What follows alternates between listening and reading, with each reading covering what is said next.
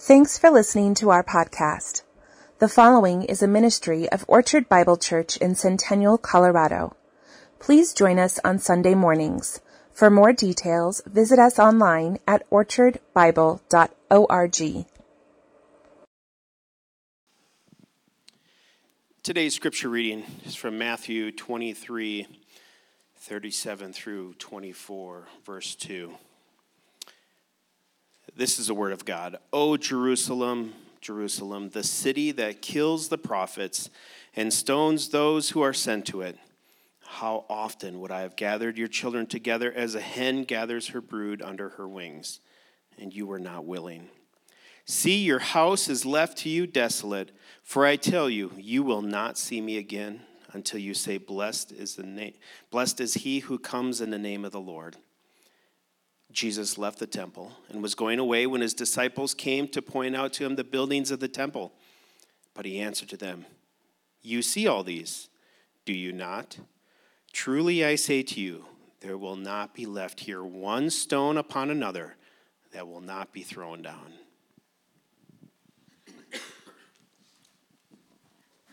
Let's pray. Our Father, we do thank you for this morning we have that we can gather together. We thank you for the blessedness of this snow, which invigorates the earth and even us as we step into the cold, but we know we're warmed by your love. May we this morning in Matthew 24 learn more about your plans in our lives and for the future. For it's in Christ's name we pray. Amen. Well, you may be seated. Thank you for coming this morning. Last night I was actually wondering how many would show up when I saw the forecast, but I'm glad that you're here. Some years ago, 40 years ago probably, I was uh, given an invitation to meet a guy on a business proposition. He was from Dallas and I'm from Denver. And the idea was we would meet halfway in between. So he said, Well, let's meet in Amarillo, Texas. And my first thought was, That doesn't seem fair. It's got to be much closer to, but it's not. Amarillo really is halfway between Dallas and Denver. And we went to Amarillo, and you know where we ate? The Big Texan. Has anybody ever been to the Big Texan Amarillo? It's a famous restaurant if you've not been there, but it's famous because you can buy a 72 ounce steak, and if you eat the whole thing, you get it for free. And as I look this morning at Matthew 24, I feel like this morning we've ordered the 72 ounce steak.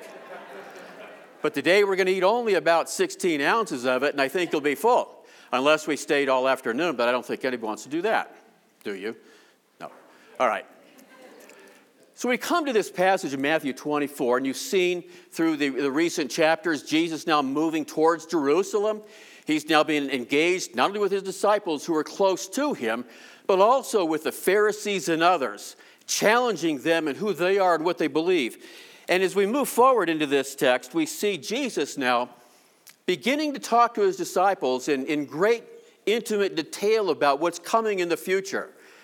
In Matthew 23, at the end, as we just heard read, Jesus now looks over Jerusalem and laments that its destruction is near and the end is near.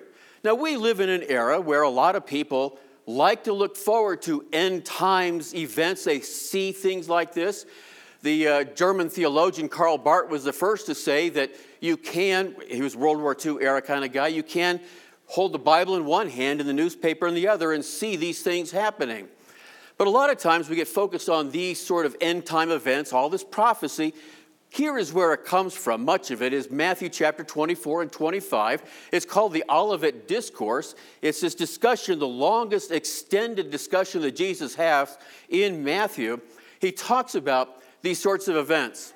Now, not many years ago, it was 1988, there was a, a booklet published, actually, probably some years before that, but it was called 88 Reasons Why Jesus Must Come Back Before 1988. And it kind of went around the idea because Israel was established as a state in 1948, and a generation is 40 years, so he must return within this generation, which would be 1988. And time came and Jesus didn't return. The guy that wrote the book revised it and said he made some miscalculations. It would actually be 1989. So he's able to sell another batch of books, and it didn't come to pass either. So, a lot of times when we're trying to figure these things out in great detail, we can make mistakes. The very mistakes that Jesus warns us against making in Matthew 24. And so he condemns the temple, as we see at the end of uh, chapter 23. In chapter 24, he begins to discuss these things with his disciples, as we will see. Now, before we pick this up, I just want to take a moment to kind of lay some background so we understand how we got to this point in Jewish history and what is the Jewish world in which Jesus lives. What's going on in the world of politics, in the world of religion, in the social world that he's engaged with. Remember, this is all actually uh, a, a very integrated history, and it's actually very well documented for us, not only in the scriptures but in many, many writings have been found throughout recent decades uh, that explain these events. So, real briefly, we know when Jesus is here that the Romans are in control. Now, the Romans gained control of the area of Judea, which to them was the far part of the Eastern Empire, in the year 63 BC. So, by now, we're in the year 30 AD, let's say. Uh, 30 or 33, but we're now 93 years. The Romans have been there let's just round it to 100 years, a century, the Romans have been control of Judea. And the reason the Romans came in uh, 63 BC is the Jews invited them. The Jews had themselves been in control of their own land under the Hasmonean kings, having pushed out the Greeks, for about 100 years, from the year 164 to 63. But the Hasmonean Jewish rulers were more oppressive to the Jews than even the Greeks were. So the Jewish people invited the Romans to come in and take control. So the Romans now take control under Pompey the Great. Pompey the Great comes into the temple and desecrates it. But now the Romans are in control. And for a hundred years we see this. And their control was to say, we're going to maintain the land, but let you Jewish people run it. And so at a time in the uh, 20 BC, a young man raises himself up as a great leader. His name is Herod. We know Herod. Herod the Great. He's not great because he's a good man, he's great because he's a great builder. And Herod the Great, in the year 20 BC, proposes that the second temple, the temple that was first built by the Jews 500 years earlier, be now rebuilt, be revised. And Herod is going to make for the Jewish people a magnificent temple. And that construction begins and it goes on clear up until nearly the time in 70 AD when it would be destroyed. So the temple's now being built. And in 30 AD, when Jesus and the disciples are engaged with the temple and looking at the temple, they see this absolutely magnificent structure. Now, Jerusalem became then, because of that, the center of the Jewish religious world. But the Romans were still in control. And so the Romans basically said to the Sadducees, who were in control of the temple, we will let you run the temple as long as you do it within our sort of agreement. And we will appoint the high priest. And so the Romans had great control over the Jewish religion. The Sadducees weren't themselves great Jewish religious leaders, they were, in fact, in cahoots with the Romans and the Jewish people at large throughout Galilee in the north and the, the, the separate lands, they all looked to the Sadducees as really being, in some sense, anti Jewish. They were working with the Romans. Now, the Sadducees had control of the temple. That means they had control essentially of the Jewish banking system. All the money ran through the temple, and they were able to make advantage, take advantage of that fact. So the Sadducees now have the temple, they're in control of it. The Jewish people resented that. And so, in the distant lands further away from Jerusalem, you saw the Jewish people resenting that and many times revolting. Now, we know Jesus came from Galilee up north. The Galilean region was a hotbed of those who are opposed to the Romans and opposed to the Jewish leaders in Jerusalem. That's where we find the Pharisees. The Pharisees were no friends of the Sadducees either. They had a lot of angst against them as well. They were a, different type of Jew, very uh, strict and religious, trying to maintain the law. And that's why early in his ministry, we see Jesus engage with the Pharisees. But when we come towards Jerusalem, we see now the Sadducees become center stage, and the chief priests, those who were in charge. And so Jesus now comes to Jerusalem. The Pharisees don't have much say there, but the Sadducees do. And this is where Jesus looks at what is happening in the Jewish temple and says, this now will come to an end. Now imagine yourself being there at this time. It's hard to do, but if you could picture this magnificent Jewish temple, by now it had been worked on for nearly 50 years, 46 years. It was a huge temple with beautiful polished white limestone with gold inlaid throughout it. Jesus says this thing is going to be torn down. If you've been to Washington, D.C., and you've seen the Lincoln Memorial, the Jefferson Memorial, the White House, the Capitol building, these huge structures, it's hard to imagine a band of anybody coming in and destroying it. This thing was like the Titanic, you might say, it was indestructible. But Jesus said it's going to fall. Now, this sets a stage. Throughout these years, there had been rebels against the Romans. There had always been those false messiahs who came and said, We will now lead the Jews against the Romans and defeat them. Jesus himself was accused of that when he talked about tearing down this temple and raising three days later. He was talking about himself, we know. But those who are hearing him are hearing him in the context of a world in which the Jews and the Romans are at odds with one another. The Jewish people were, in essence, in exile in their own land, being controlled by the Romans. The Romans have control, they want them out. And so, in those years, when Jesus was uh, about 19, 20 years old, there was a, re- a, a rebellion, insurrection in Galilee in the year 14 AD, in which Dozens and dozens of leaders of that rebellion were themselves crucified in and around Galilee. So Jesus' first experience with crucifixion would not be his own, it would be seeing other insurrectionists themselves crucified, sending a message, the Romans are, to the Jewish people you better mind your place. This had been going on. And now Jesus says in Matthew 24, this will continue to go on after I depart and in the intervening coming years. Now, when we come to this passage in Matthew 24, we see this being laid out. And as we do, we see a number of things. So let's talk first of all about his, uh, the, the destruction of the temple. In chapter 24, verses 1 to 3, and Jesus left the temple and was going away.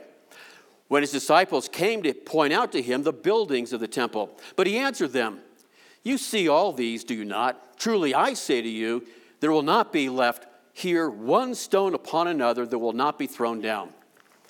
Jesus said that the temple is going to be destroyed. Now, the disciples, they hear this. They've got to be wondering in what way is this going to happen? That's a stunning event. So the disciples look at this and they comment to Jesus about this. Uh, and this comment the disciples make about the temple is not like they're tourists. They've been there many, many times. But it's really asking Jesus, how is it that that magnificent temple the center of the Jewish world will itself be destroyed. And so Jesus is faced with a question. Now, he walks from the temple across the valley to the east to the uh, Mount of Olives. And that's why this is called the Olivet Discourse. And so we look at verse 3 and he sat on the Mount of Olives. And whenever you see a teacher sitting, that's a significant event. All teachers sat when they taught. And I don't know how we lost that. but now teachers have to stand. And he sat on the Mount of Olives. The disciples came to him privately, saying, Tell us, when will these things be, and what will be the sign of your coming and the end of the age? In English, when we read that text, it sounds like there's three questions being asked. When will these things be? What will be the sign of your coming, and what will be the sign of the end of the age? When Jesus answers, as we see, he will answer as though there are two questions. When you, the disciples asked the question, they thought they were asking one question. And that's going to help us understand what's going on as we work through this passage. They thought they were asking one question When will this happen? When will the ends come? What will be the sign of your coming and the end of the age? They saw all of it being tied up in one event. But Jesus will explain it's actually two separate events. Now, he's not going to answer the when question, but he is going to start laying out the signs. But it's tricky here. Now, this passage has been interpreted in many different ways, uh, and it's very complicated. And if we had uh, hours and hours to work through this, we could work through all the debated material, the nuances of the passage, uh, how the interpreters kind of work through it. Let me just give you the three broad outlines of how it's interpreted. There's first those who look at all of Matthew 24 and say that every part of it is future, that none of it came to pass in ancient history, that all of it is future, sometime in the distant future, in our present uh, era, when uh, Christ returns, the Great Tribulation, the Second Coming, all of that. The entire future. There are those who say it's all past. The second view is that it all happened in ancient history. And in fact, they might even say that not only did it happen in the past, it was actually a record of history. It was written after the facts. The facts being the temple itself being destroyed in AD 70. I think what I want to do this morning is read this as though we're the disciples of Jesus on the mountain that day, as though we're living in that very same era he is living, through the lives that they led. And I think we will see that it actually has application both then and now, and to all of the age in between. What Jesus is talking about here had application to the disciples themselves, and it has application to us today. So let's work through this passage, and we're going to work expeditiously as we go through it and see these things. And so we see first this prediction when will this happen? Jerusalem falls in AD 70, just to make sure we got this history right. Jesus predicts it here in AD 30, and within a generation in AD 70, about 40 years later, Jerusalem would be destroyed by the Romans. It was destroyed again because of the rebellion. The Jewish people couldn't stand living under Roman control any longer. So in the year 66 AD, now 36 years after Jesus' resurrection, uh, there's 36 intervening years. The disciples are building the church. You know the book of Acts. All these stories are happening with this as the background. In AD 66, up in Galilee again, there was finally an insurrection that actually had some early victories against the Romans.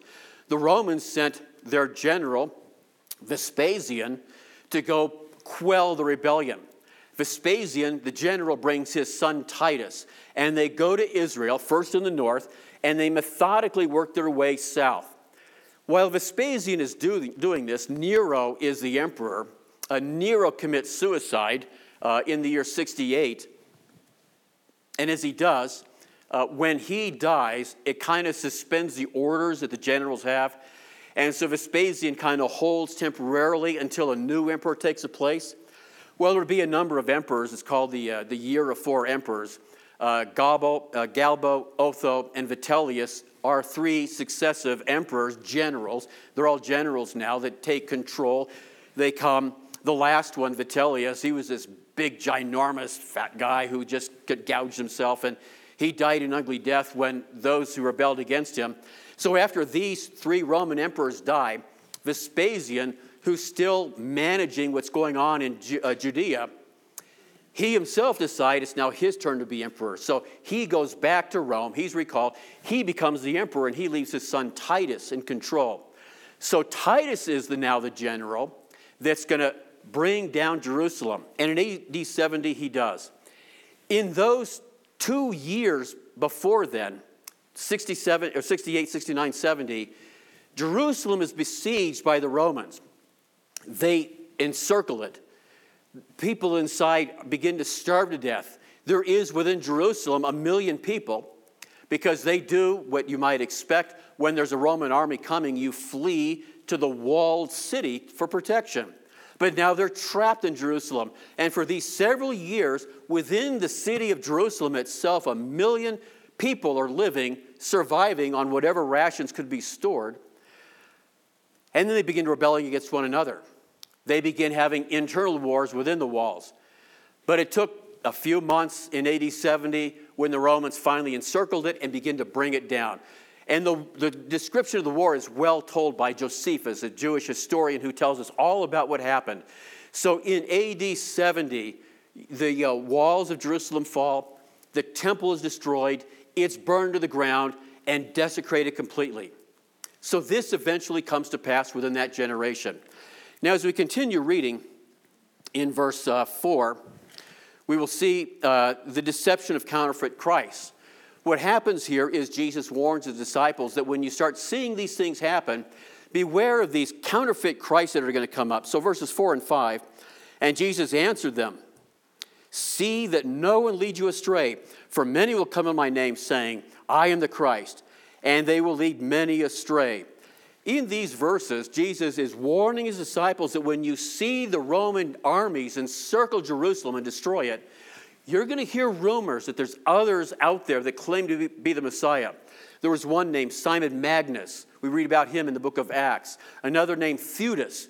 Another called the Egyptian. Josephus tells the story about the Egyptian, how he gathered an army of 30,000.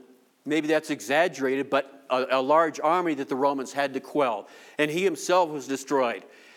He gathered an army that large because they're all looking for a Messiah. They're all looking for someone to come and deliver them from the Romans.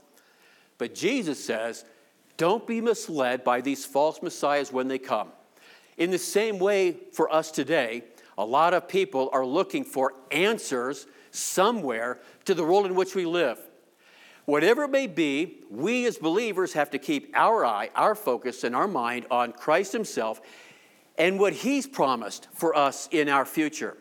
The answers to the world we have today are not going to be found in all the, the common things we see around us, but instead found in Christ Himself. So we see all these uh, uh, false promises. Over in uh, 1 John chapter 3, or chapter 4, chapter 4, verse 1, John writes now, to people then and to us, beloved, do not believe every spirit but test the spirits to see whether they are from God. For many false prophets have gone out into the world. John warned us then, he warned them then, warns us now beware of false prophets. They're those who bring a false message of hope, those who bring a perverted doctrine. Don't follow them. And so we see now the deception of counterfeit Christ. Then we see in verse 6 the devastation of continuing wars. Uh, Rome was always at war. In verse 6, we see, and you will hear of wars and rumors of wars. See that you are not alarmed, for this must take place, but the end is not yet. On October 7th, Hamas from Palestine, incur- a great incursion of terrorism into Israel, which continues to raise in our mind are these wars signifying something significant about the end times? You can go back the day that Israel became a country, back in May of 1948. The next day, the Arabs invaded Israel.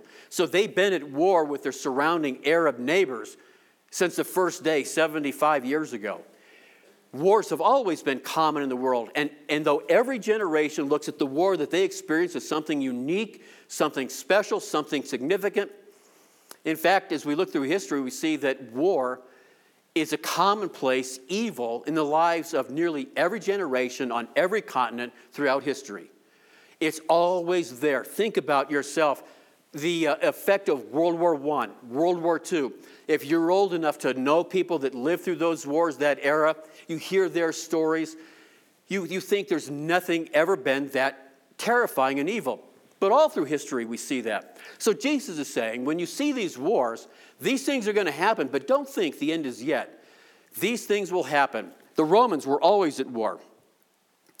Uh, the, the final great war that will end it is spoken of in, in Revelation 16. Armageddon comes. That's still future to us, but that's the great war that brings an end to all of it. Verses 7 and 8, we see these uh, many different disasters and cataclysmic events. Verses 7 and 8 For nation will rise against nation, and kingdom against kingdom, and there will be famines and earthquakes in various places. All these are but the beginning of birth pains. If, when I read beginning of birth pains, I think about, I think they call it Braxton Hicks contractions. That I, you know, many, half of you know about this. the other half know what it's like to have the flu. But but, but if you go to the doctor with these Braxton Hicks, the doctor is going to say, no, that's nothing. I mean, you think it is, but it's not. These beginning of the birth pains is what Jesus describes, and he speaks about famines uh, and earthquakes. And history's recorded many of these uh, in ancient history. The book of Acts even speaks of Agabus, uh, in, in chapter 8, I think, where he talks about a coming famine. There's always been famines. Even today, when we have the ability to, to feed the world several times over, there's still famine in the land. Sometimes it's caused by natural events. Sometimes, more often today, it's caused by political events. Much of the famine in Africa that was so commonly heard of uh, through the 80s and 90s was not because of a lack of food, but a lack of the ability to get food to the people that needed it because of government control. So this has always been the case. But earthquakes, uh, I was in the Northridge earthquake back in uh, 19, 19 something, 91, I think. Uh, I remember that well, although I don't remember the date, I remember the earthquake. Uh, that, that, shook Los Angeles, knocked out all the power for, for a couple of weeks. Earthquakes come. And as soon as it hit, I called my mom. I said, Mom, we had the big one. And I thought it was. I thought that was, this has got to be the big one. Turns out it wasn't yet. It was a 6.9, but the big one is still not hit. And so we all, when we experience these things, we always think that we're living through the big one, the big famine, the big earthquake. Jesus says, no, these things are going to happen. Cool your heels. That happens throughout church history. It's not a sign that the end is near. This is an experience that all will have. Verses 9 and 10, the death and persecution of believers. In verses 9 and 10, then they will deliver you up to tribulation and puts you to death, and you will be hated by all nations for my name's sake. And then many will fall away and betray one another and hate one another. That was true then. You, you think today, uh, you think of uh, uh, Stephen in Acts chapter 7 when uh, Paul is standing nearby watching those crucify, kill Stephen, the first Christian martyr that's recorded. Paul himself, Peter himself, all suffered persecution. Nearly all these disciples would die of persecution, horrible deaths. That was true then, and it's even th- true throughout church history up until today. Now, where we live today in the United States, we don't experience, we, we think we experience persecution because we've got, you know, these uh, horrible government dictates and things like this. Oh, the persecuting Christians. Well, maybe they are, but we're not in any way suffering anything like all the world is uh, around the world. In communist countries, in Muslim countries, there is real persecution of believers that happens. And so we need to kind of keep things in perspective. Because when we, we, we always think that we're living in the center of everything, and in fact, as we look around us in the present world and throughout history, we see that we're just one spot in this big spiral of, of, of evil. We're not the center of it all. It's always been there. Today, I mean, we could, and, and we've done this, uh, have uh, discussions of missionaries around the world, the persecution that they suffer, the Christians in these various countries. Uh, in China, back in 1914, I've got a, a, picture of those who translated the Bible into Chinese back then. And the Chinese were able to read it freely. Now it's hidden, they have to, to uh, read it in, in secret. There's still a lot of Christian believers in China, but they're not allowed to profess their faith. And so you think about the believers around the world. It's a challenging world in which we live, but Jesus said this. This will always be the case.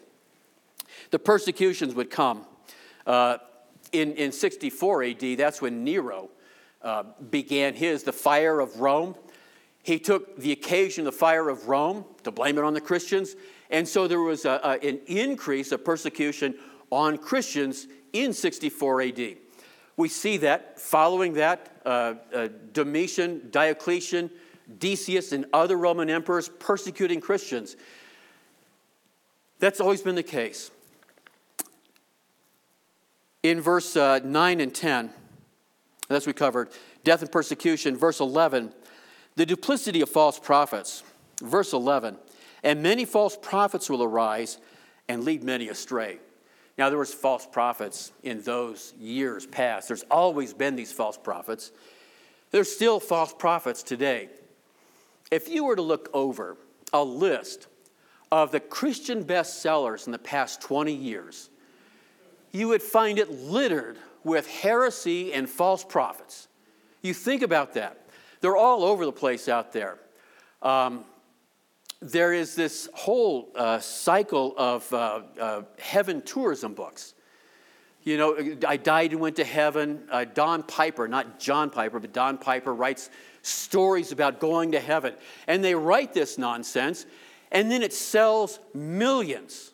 Uh, in fact, the, the, the, third one written is a, a boy who went to heaven. He wrote this when he was a child, but when he grew up, he said, You know, my dad and I concocted this story, and he wrote the book. It was all a lie. It never happened. I always knew it never happened. But that didn't prevent them from selling millions of copies of these books. Um, Joel Osteen, Your Best Life Now, contains steps that are basically heretical in many ways, centering on yourself, the prosperity gospel, as really the way of having a good life, when the scriptures really speak of something far different from that. There was another book uh, some years ago, The Prayer of Jabez. Remember that book? I remember a pastor friend of mine actually picked up this book and he was engrossed by it. The prayer of Jabez, this story that uh, uh, Wilkinson takes out of a particular passage in First Chronicles, that if you just pray with enough conviction and heart, that your, your, your prayers will always come. They will always be answered. And that book sold 10 million copies. Well, that's not how the Bible teaches to pray. Uh, after that, the circle maker, Another guy who takes an idea from the Talmud, even not even Christian, takes it from the Talmud and says you can draw a circle around something and stand in that circle and pray until God delivers and He will always answer you. False prophets have been throughout history, even today. We see this continually. Um, let me show you some of the false prophets of the ancient past. This is a book called The Other Bible, and it's 750 pages of ancient texts that are used, uh, that were circulated in the first century. Now, all of the uh, critical scholars we know of today, Bart Ehrman and others, they will say, oh, these four gospels, you know, they're made up stories invented by the church sometime later, can't be reliable, the whole thing. But you've read the four gospels, you know what they sound like. But when they come to these other ancient Gnostic texts, now their ears perk up and say, wow, these are powerful texts that shows that Christianity was a very diverse sort of world. And uh, there, there, are multiple kinds of Christianities. Bart Ehrman calls it lost Christianities, lost scriptures. If I read a couple of these verses from, and I could do this all afternoon, but the, the Gospel of Thomas, this is one recently found. It was known throughout history, but found.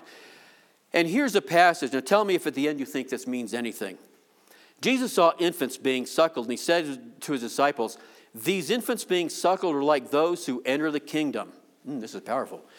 Then he said to him, Shall we then, as children, enter the kingdom? Jesus said to them, When you make the two one, and when you make the inside like the outside, and the outside like the inside, and the above like the below, and when you make the male and the female one and the same, so that the male not be male nor the female female, and when you fashion eyes in the place of an eye, and a hand in the place of a hand, and a foot in the place of a foot, and likewise in place of a likeness, then you will enter the kingdom. Now, is there any suspicion that this should be included in our canon? Is there anything like sounds biblical about that? Now, here's my favorite, the Gospel of Thomas, and it's its last verse. Simon Peter said to them, Let Mary leave us, for women are not worthy of life. Now, Jesus hears this. So, what's his response going to be? This is Jesus' response I myself shall lead her, Mary, in order to make her male, so that she too may become a living spirit resembling you males. For every woman who will make herself male will enter the kingdom of heaven. These are the, the, the, the lost gospels you hear about on the National Geographic programs all of these false gospels out there. Now, Jesus warned his disciples against this. And in the 50 years after he spoke this, all the stuff was now being written and proposed. But he knew it was coming. And for us today, we know it's coming, we know it's there, we have to be aware of it. Ignore the nonsense. Um, continuing on, in uh, verse uh, 12 the decadence of lawlessness. We see lawlessness everywhere. And because lawlessness may, uh, will increase, the love of many will uh, grow cold. We live in a world in which people make their own laws. It's called autonomous self law. Auto meaning yourself and nomos meaning law. People become a law unto themselves. There's no longer a moral standard out there that governs us, but you just make it up on your own. And if you don't already see where it's at in our current world, where we make up our own laws, not only our own laws and moral code, but now we make up our own biology. We invent insane concepts in order to do whatever we want to do. And then we're told you need to affirm which you know to be false, or you yourself are the oppressor. You get the idea. We'll uh, move on from there. Verse 13 and 14. The display of Christ's kingdom now he's beginning to focus on a few things, but the one who endures to the end will be saved. And this gospel of the kingdom will be proclaimed throughout the whole world as a testimony to all the nations, and then the end will come. We see this gospel of the kingdom being dis- uh, discussed here. Uh, this becomes the focus of Jesus' uh, mission. He's laying the foundations for the kingdom. The disciples begin to build on it. And for 2,000 years, we today are now actors in this grand play that God has enacted throughout history, where we too are engaged in building the kingdom, the promise that God had given to us. Verse 15, we see something uh, again here troubling.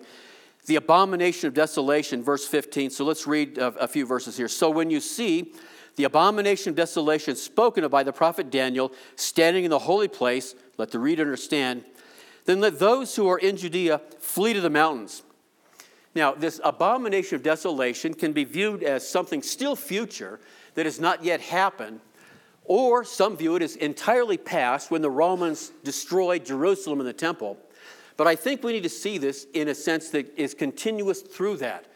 Beginning with the disciples, they saw their temple destroyed and made desolate by the Romans.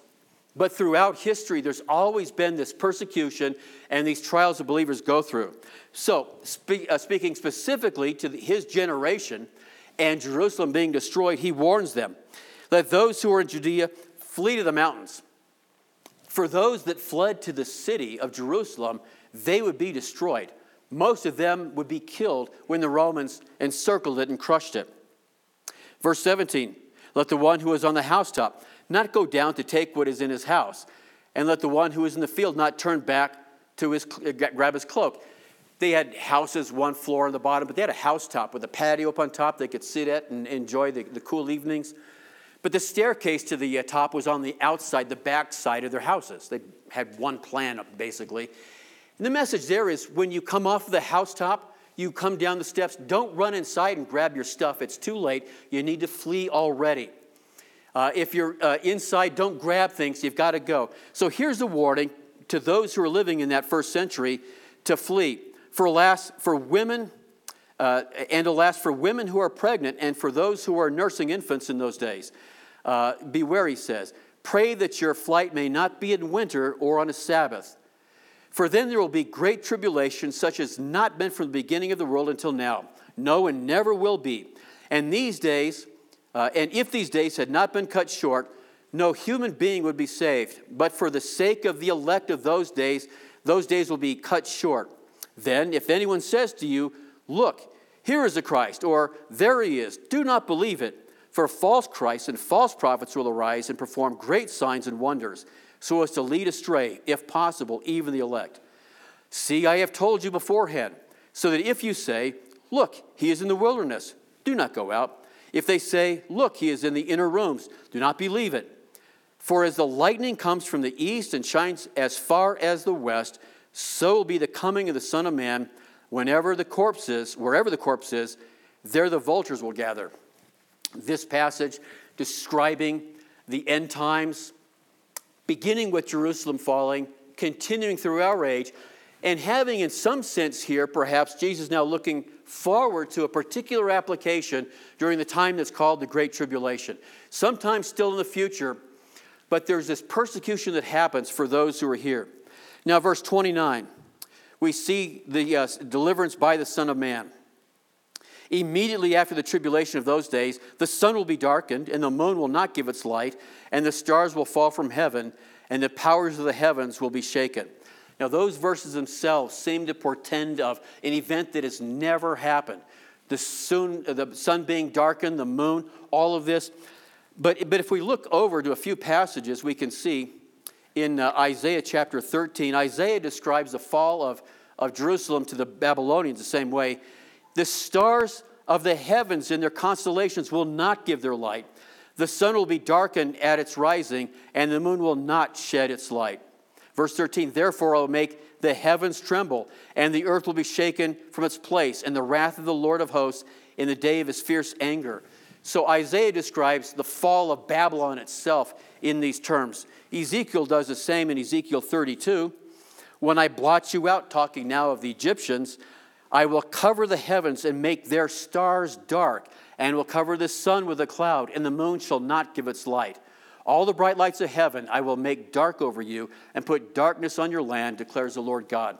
This apocalyptic language of the sun being blotted out, uh, the darkness that over, uh, falls over the land, reaches back in Jewish history to the fall of Babylon, uh, prophesied by Isaiah, uh, to the fall of uh, Egypt by Ezekiel, and now Jesus speaks of it as well here of the fall of Rome itself. They will fall. But the future kingdoms, all those arrayed against Christ themselves will fall. In verse 32, we have the lesson of the fig tree. From the fig tree, learn its lesson. As soon as its branch becomes tender and pulls out its leaves, you know that summer is near. So also, when you see all these things, you know that He is near. At the very gates, truly I say to you, this generation will not pass away until all these things take place.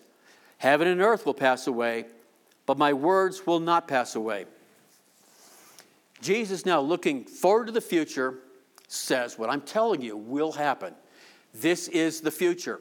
It came true, all of this, in the first century, but now he's beginning to look to different events. And we come to verse 36 now, he begins to answer the second question What will be the sign of your coming? And basically, his answer is there will be no sign. There's not going to be anything that happens that's going to tell you the second coming is now, now. There's not going to be anything. Now, we're going to see a number of parables, five of them, that he's going to describe. And you'll see these in verse 36. But concerning that day and hour, no one knows, not even the angels of heaven, nor the Son, but the Father only. For as it was in the days of Noah, so will the coming of the Son of Man be. And as in those days before the flood, they were eating and drinking and marrying and giving in marriage until the day when Noah entered the ark. And they were unaware until the flood came and swept them all away. So will be the coming of the Son of Man. Just as in the days of Noah, he says, judgment came, the Son of Man is going to come one day.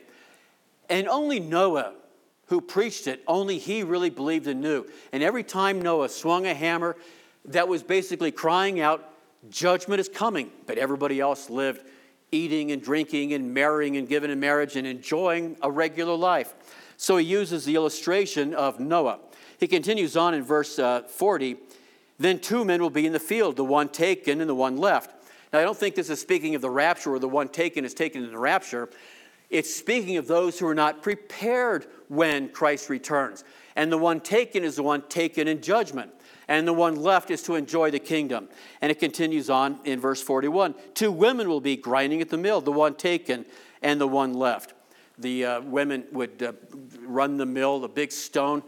One would push the stone halfway, the other would take it the other half, and they'd take off. It's a hard job pushing it. You'd rest, passing it along. They're working at it. One's taken, one's ready, uh, one not ready, and the other is.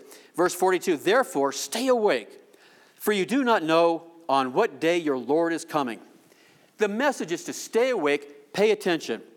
Just as he speaks of a thief coming.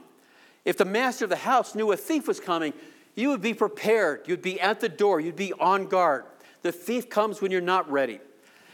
We continue on, skipping to verse 45. Who then is a faithful and wise servant, whom his master has set over his household to give them food at the proper time? Blessed is the servant to whom the master will find so doing when he comes this message of, of a master who sets a good servant who manages a house well and the wicked servant that abuses it. The message is we're all to be good servants managing God's household well. And I think we can summarize the point of this chapter, Matthew 24, with, with this idea. There is first an era of great suffering and tribulation that comes on the world. And it began with the fall of Rome. It even began at the ascension, continued throughout all of church history, and even today. There's great suffering, great tribulation that comes to the church. But there's also, secondly, a great coming.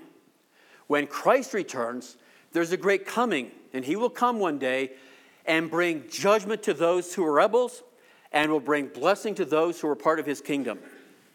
But the third point, and the message of these last verses since verse 36, is that we each have a calling, a calling to be ready, a calling to be about the master's business, doing God's will.